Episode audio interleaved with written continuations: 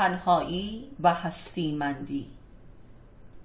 تا همه انسان را ترک نکنند انسان به خود نمی آید و خود نمی شود و هستی نمی یابد و خدا را در خود درک نمی کند و جابدانگیش در همین حیات را باور نمی کند و هستیمند نمی شود انسان تا از هرچه غیر خود از عالم و آدمیان معیوس نشود به خود نمی آید و اما تنها شدن اجر یک زندگی صادقانه و پاک و با محبت و مخلصانه است.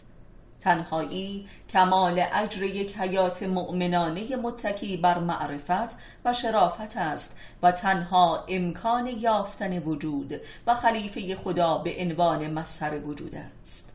انسان تا مطلقا تنها نشود صاحب وجود و موجود نمی شود یعنی در خود قرار نمی‌گیرد تا خود شود همچون خود آ. روح انسان هرگز در تن خود قرار نمی‌گیرد تا تن را مظهر وجود خدا سازد الا در تنهایی کامل که مجبور است که به خود بازگردد و وجودش را بپذیرد و روح را از تن خود متجلی سازد و خلیفه خدا در عالم خاک شود.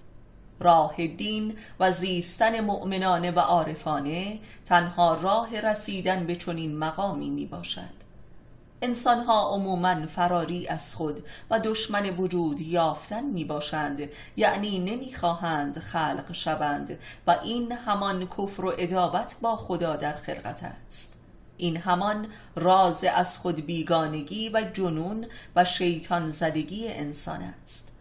فقط در مسیر تسلیم امر خدا شدن است که انسان از همه موجودات رانده شده و تنها و بیجا شده و به خانه وجودش باز می گردد و موجود می شود و این است انسان کامل و خلیفه خدا و خلقت انسانی بشر.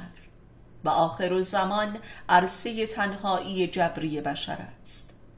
انسان یا به خود باز می گردد و یا دست به خود براندازی می زند و هلاک می گردد